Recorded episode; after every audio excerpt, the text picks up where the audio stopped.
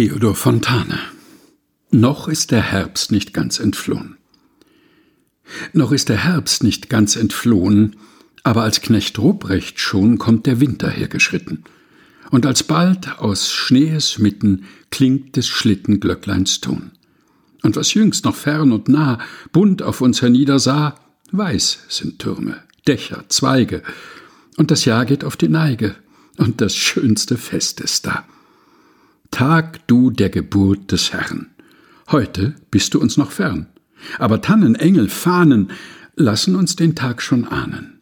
Und wir sehen schon den Stern. Theodor Fontane Noch ist der Herbst nicht ganz entflohen. Gelesen von Helga Heinold.